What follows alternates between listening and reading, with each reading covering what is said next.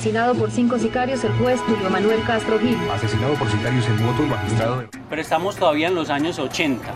Una vez me tocó ver llegar a Pablo Escobar, él todavía no era el enemigo público que hizo el Estado colombiano de él. Jóvenes, pelados con toda la pólvora encima, y aparte de eso bien periqueados y bien en marihuana. Porque esta casa es la cibada decorada con todo. Deben hablar las víctimas del cartel de Medellín. Desconocidos, un dolor no merecido. Llevamos una luz que apagar, nadie ha podido. Los escombros del patrón. Rostro de mi gente, rostros sencillos. Y juntos decimos ante nadie me humillo. Nada nos detiene.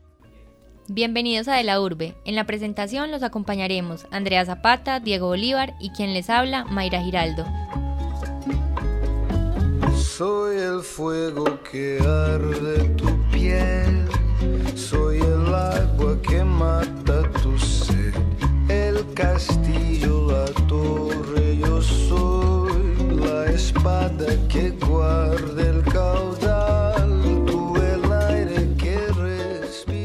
A mediados de los 80, Medellín comenzó a sobresalir internacionalmente.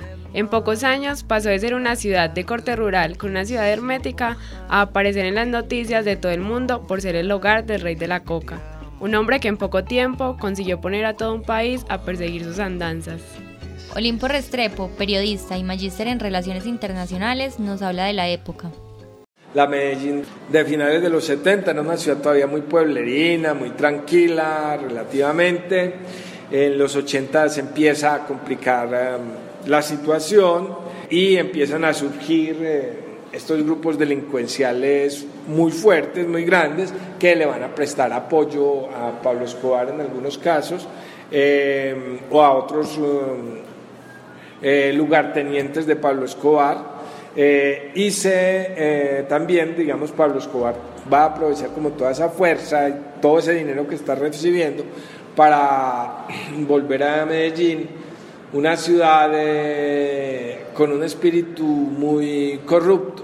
Aquí teníamos el espíritu empresarial y el espíritu de conseguir dinero, pero cuando surge Pablo Escobar y se ve que el negocio es rentable, pues mucha gente quiere entrar al negocio. Entonces. Tras la muerte del capo, la sociedad colombiana y aún más la antioqueña sufrió un remesón. Había caído el símbolo de una época, el que había marcado un hito. Medellín pasó a ser entonces el antes y el después de Escobar. La ciudad se dividió entre aquellos que respiraban de alivio por la muerte de un personaje tan nefasto y peligroso, y los que lloraban la pérdida de su Robin Hood, de su patrón, ese que les había ayudado cuando nadie nunca lo había hecho. Que la tristeza que yo he tenido se ha convertido en alegría al ver este gentío y lo que dicen de mi hijo.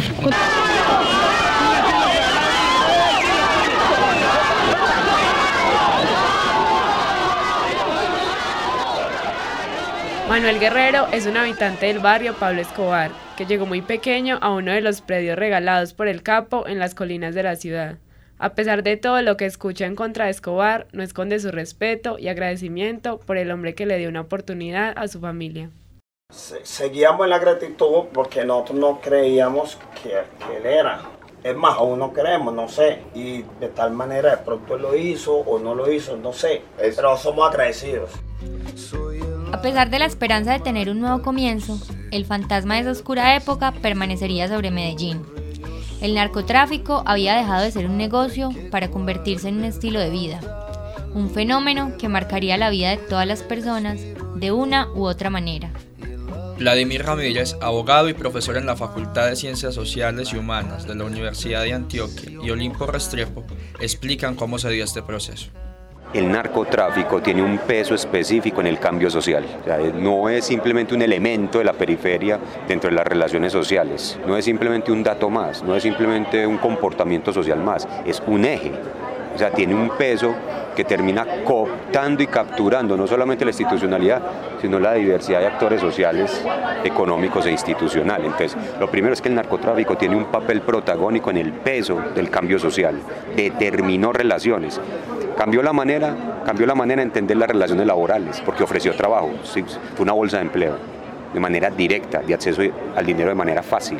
Logró recoger una amplia gama llamémoslo así, de excedentes que tiene el capitalismo en las periferias, los pelados de los barrios, que no tienen acceso al trabajo. Entonces, lo primero, tuvo un cambio simbólico en el lenguaje. O sea, creó el parlache, creó una manera de expresarse que fue ascendiendo, fue de abajo hacia arriba y que fue incluso capturando, cooptando clases medias y altas.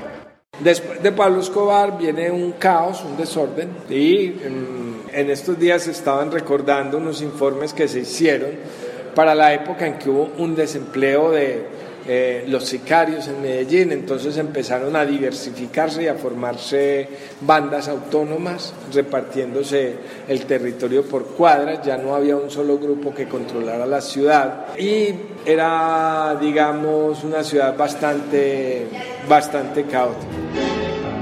Ignorante, sabio, chorro, pretencioso, estafador, todo es igual, nada es mejor. Lo mismo un burro que un gran profesor, no hay plaza que va a ver, ni escalafón. Los inmorales nos han igualado, si uno vive en la impostura y otro afana en su ambición. Da lo mismo que sea cura, colchonero, rey de cara dura o polizón. Mientras tanto, en los barrios ricos de la ciudad estaba sucediendo magia. Muchachos humildes habían comenzado a escalar socialmente y a compartir espacio con las herméticas élites antioqueñas. Los mágicos, como empezaron a ser conocidos, se tomaron el mundo de cuenta del fenómeno narco. Con el poder de la plata, nadie iba a detenerlos.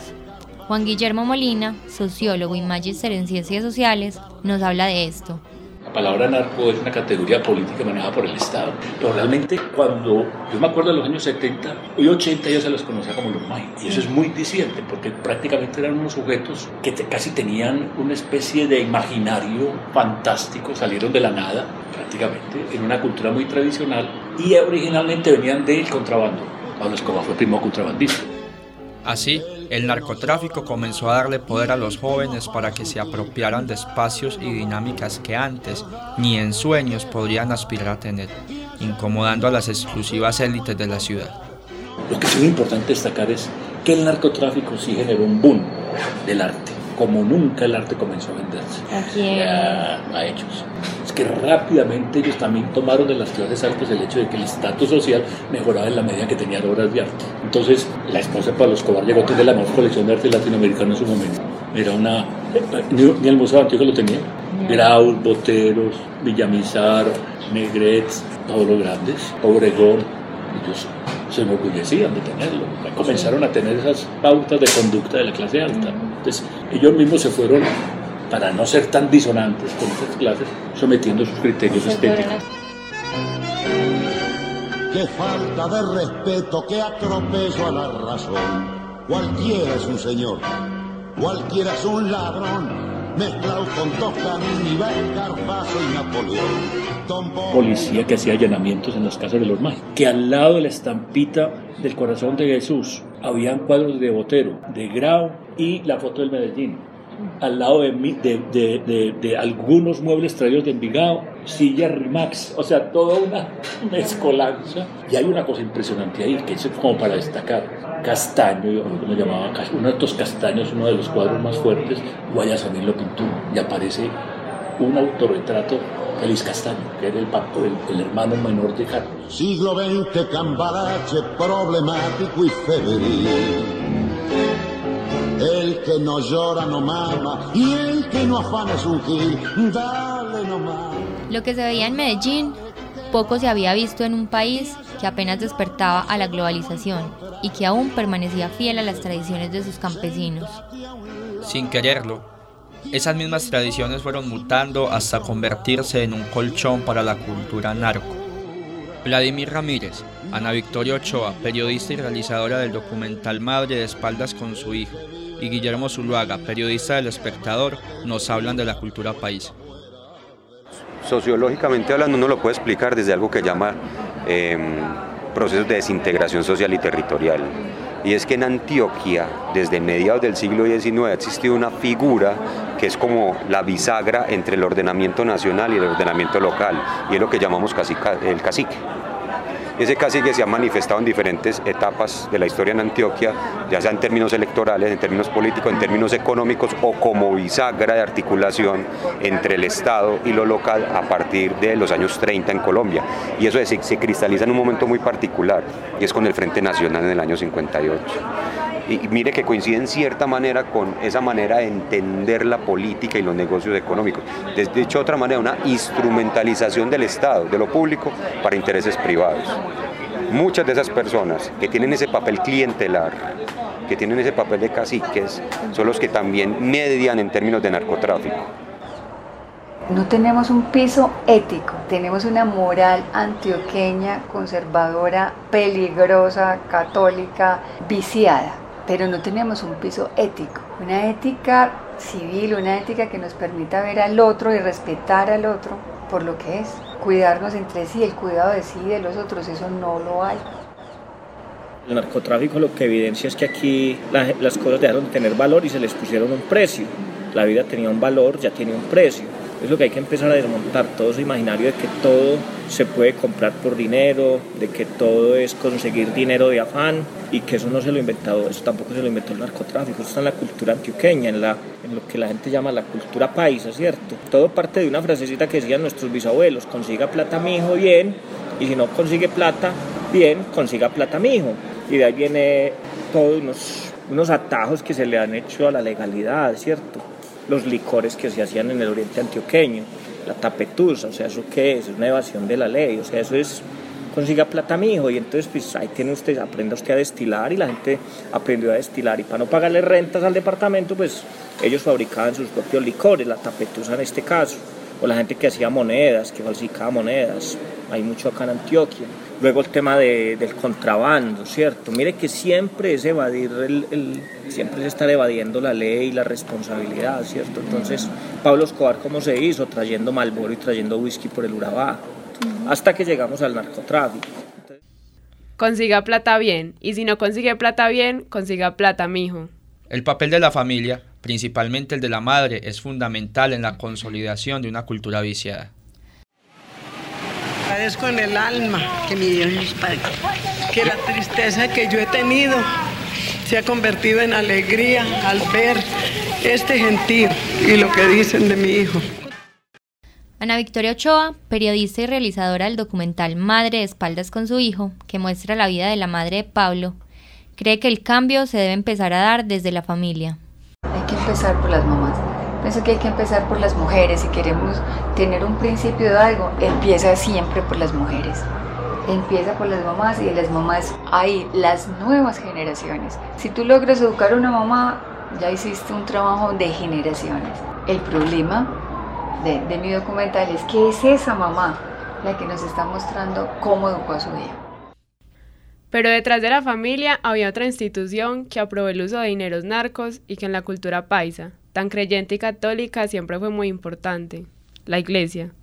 Ana Victoria y Vladimir Ramírez nos explican esta relación. ¿Quién está detrás de la mamá de Pablo? Sí, porque podría decirse, no, es un matriarcado, es la madre antioqueña, pero yo encuentro otra figura y es el padre García Herreros. padre García Herreros era muy amigo de, de doña Armilda y en el documental pues vemos como él cuenta que él mismo era confesor de Pablo, le decía a la gente que era más bueno que mucha gente y que él, en, palabras de un sacerdote dice eh, la pobreza no es buena, a Dios no le gusta la pobreza y él acuña de alguna manera, alimenta toda esta, digamos, este imaginario religioso de la mamá de Pablo. O sea, que, que si bien ella salía con todos los textos bíblicos, y con esa tranquilidad de, de, apoyar a su hijo, pero era porque tenía un apoyo detrás que le estaba diciendo que lo que Pablo hacía estaba bien y era García Herreros. La religión católica en Antioquia opera como una especie de criterio justificante del narcotráfico, porque el narcotráfico recoge algunos valores como por ejemplo la prioridad de la madre, el asunto de la protección, bendecir las armas, y eso no es del narcotráfico, eso, eso lo vemos desde el año 32, cuando, cuando en el concilio colombiano figuras de la Iglesia Católica como Miguel Ángel Willes bendecía armas de los conservadores diciendo que no era pecado matar liberales. Entonces eso es un matrimonio, una especie de imbricación es la palabra, imbricación entre religión y política que en Colombia ha estado muy arraigado. Lo que le han dicho. A usted en el barrio, como ratas nos matan. Se ha dicho que el que a hierro mata, a hierro muere. No importa lo que haga, lo que sea. Pronto, las personas que tenían algo que ver con el negocio callejero del narcotráfico, más que respeto, se ganaron el desprecio de las clases altas, tradicionalmente tan cerradas de Medellín. Eran la escoria, la ignorancia por haber elegido respaldar a aquel personaje tan nefasto y tan ruin. Lo único que sentían era odio hacia Pablo y todo lo que tenía que ver con él. Los medios de comunicación replicaban esto, día tras día. Bombas, tiroteos, enfrentamientos con la policía y atentados sicariales de parte de la organización del Capo, que dejaron en todo el país más de 5.500 personas muertas. Gonzalo Rojas, director de la Fundación Colombia con Memoria e hijo de una de las 107 víctimas del avión de Avianca que explotó hace 27 años, habla de lo que fue para él Pablo Escobar.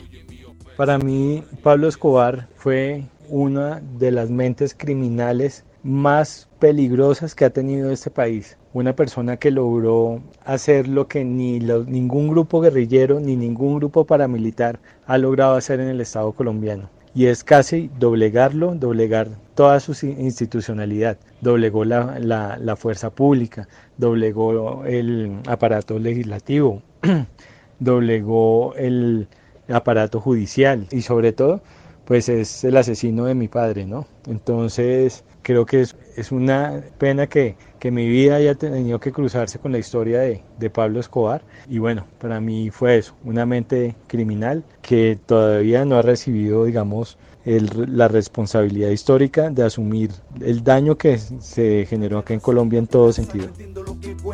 y porque ahora no le tienen en cuenta a la esquina a la vuelta no creo que ellos te perdonen tantas después de la confianza viviendo Pero no para todos, Pablo Escobar es esta figura despreciable.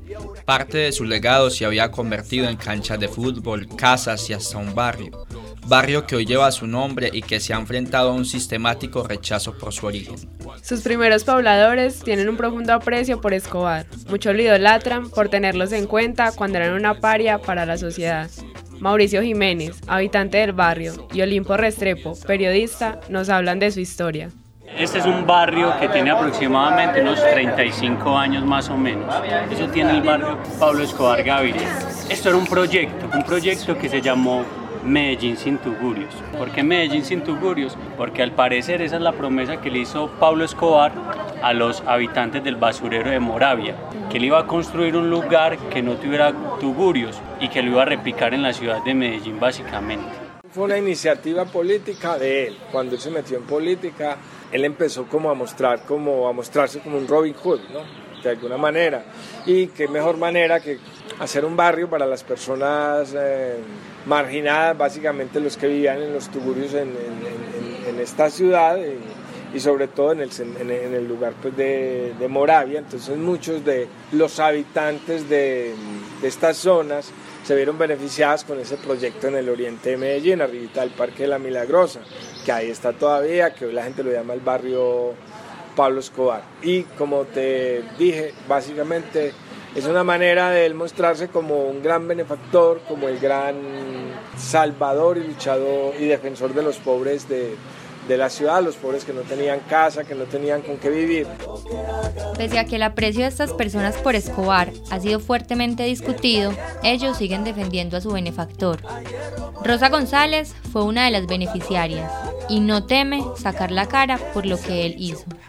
Yo soy del Chocó, pero vi- me vine y estaba viviendo ahí en, en Moravia, en un ranchito. ¿Cuántos años hace mami? Yo me vine para acá, para Medellín, el 3 de marzo de 1979. Vine a, a trabajar, a buscar la vida.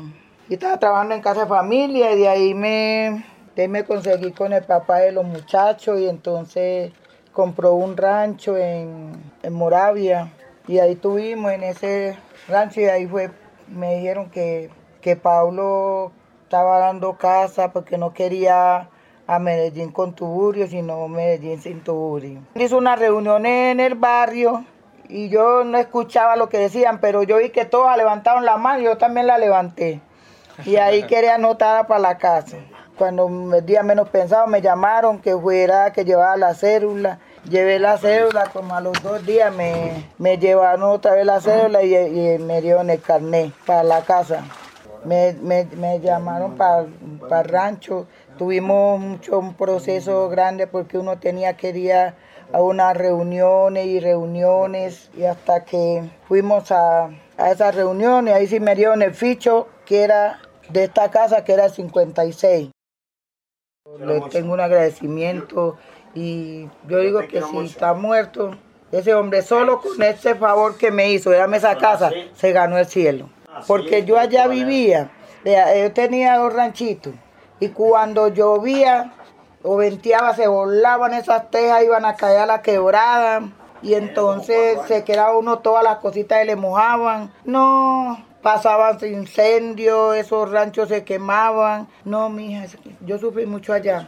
Y gracias a Dios y a Pablo, vea dónde estoy. El que la hace la paga. El barrio, ubicado en la Comuna 9, está lleno de vida por donde se le mire. Gente caminando por las calles al ritmo de la música que suenan los equipos de sonido a todo volumen. Está en una colina desde la que se puede ver parte de la ciudad. Y como dice un mural con la cara del capo, el Pablo Escobar es un barrio en el que se respira paz, después de momentos de fuerte violencia. Pero el barrio ha peleado con un grave estigma. Estigma que las nuevas generaciones esperan quitarse de encima y lograr limpiar la mancha de violencia que vivieron tras la caída del capo y la etiqueta impuesta de ser los seguidores de Pablo. Tanto John Edison Muñoz como Mauricio Jiménez, jóvenes habitantes del barrio, se han dado a la tarea de despojar a su comunidad de ese prejuicio con el que ha contado históricamente. Hay algunos que lo aman y lo idolatran en el sentido de que se regaló las casas, los primeros beneficiados. Tengan en cuenta que, que fueron gente que vivía en un basurero. Y eso es, digamos, lo que la política no ve o la sociedad no ve, que son gente que al común usted mira en la calle y seamos sinceros, usted mira a un indigente y realmente no es que le haga muy bonito. Eso fue lo que le regaló Pablo Escobar en su momento a esas personas. De esas personas que aún viven, que hay muchos pues que viven, hasta altar le tienen. Tengo una vecina que le tiene un altar y, y a ella no le importa pues quién fue él. Después viene esa segunda generación, los que nacen de ahí, que de cierta manera ven ya ahí la figura del patrón que ahí es donde nace todo ese sentido de la pillería, de, de, de, la delincuencia común que tanto se vivió en Medellín.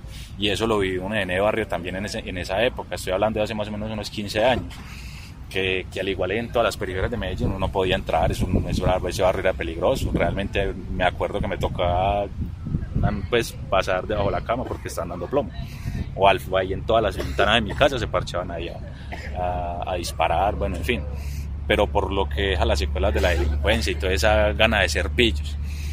Hoy por hoy muchos ya vemos toda esa historia y mucha la gente somos conscientes de que esa vida no es, esa vida no es vida. Aún así hay gente que lo hace, pero no en sentido tanto a ser como Pablo Escobar, porque ya la gente no, digamos que un narcotraficante no sería tan estúpido hacer eso. Pero agradecerle a un, a un loco lo que no pudo hacer muchos dirigentes en este país durante mucho tiempo, digamos que es válido sería la única cosa buena, digna de mostrar del hombre. Traficar es muy fácil, es muy fácil, generar plata es un, y es muy rentable. Entonces a través de eso y, y todo lo que hay en internet con, con esas figuras de, de, de, de, internet que aparecen ahí que, que, que incentivan y fomentan a los muchachos una cantidad de cosas, pues de ahí sale esa cultura traqueta que realmente es como eso que nos quieren evocar los ricos, para que los pobres sigamos siendo pobres y no busquemos alternativas de crecimiento. A todos en este barrio nos ofrecieron la oportunidad de tener un arma y de cuidar el barrio. Muchos lo hicieron y muchos lamentablemente no están conmigo, que fueron mis compañeros de colegio. Pero si Otros estamos estudiando y estamos tratando de hacer otras cosas, otros se quedaron ahí. Pero la realidad, realidad, realidad es que a pesar de quien fue Pablo Escobar, lo que fue este territorio generó un cambio tan grande para una comunidad que vino de un basurero, gente que vino de la basura, sí. gente que vino de la basura, Así es. Yo vine allá. a, a, a generar una, un espectro de vida distinto. No importa lo que haga, este barrio ha crecido de cierta manera eh, en la ilegalidad. En la ilegalidad, ¿por qué? Por lo que le decía anteriormente, este es un barrio que hoy no tiene un nombre dentro de la jurisdicción de Medellín. Entonces, ¿qué es lo que sucede a continuación? Que la gente simplemente, o nosotros aquí como lo reconocemos, el barrio Pablo Escobar Gaviria. Cuando yo voy a una entrevista de trabajo, cuando me preguntan dónde vivo, yo digo, yo vivo en el barrio Pablo Escobar Gaviria, porque esa fue la manera como culturalmente nosotros lo hemos asociado. Si yo le digo a un taxista, venga, lléveme al barrio Medellín sin Tugurios, no va a saber para dónde me llevo.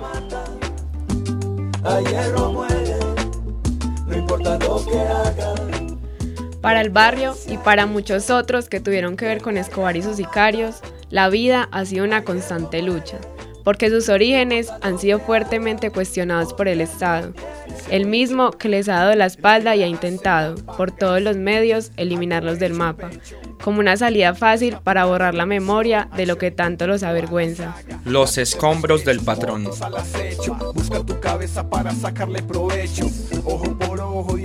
Este programa tuvo la realización periodística de Alejandra Morales Ríos, Diego Bolívar Hernández, Andrea Zapata González, Juliana Ruda Hernández y quien les habla, Mayra Giraldo Naranjo. En la edición, David Berrío y en la coordinación, Fernando Carmona Mejía. El que a hierro mata, a hierro muere. No importa lo que haga, lo que se ha dicho. El que a hierro mata, a hierro muere. No importa lo que haga o quien lo quiere. De la urbe, material sonoro.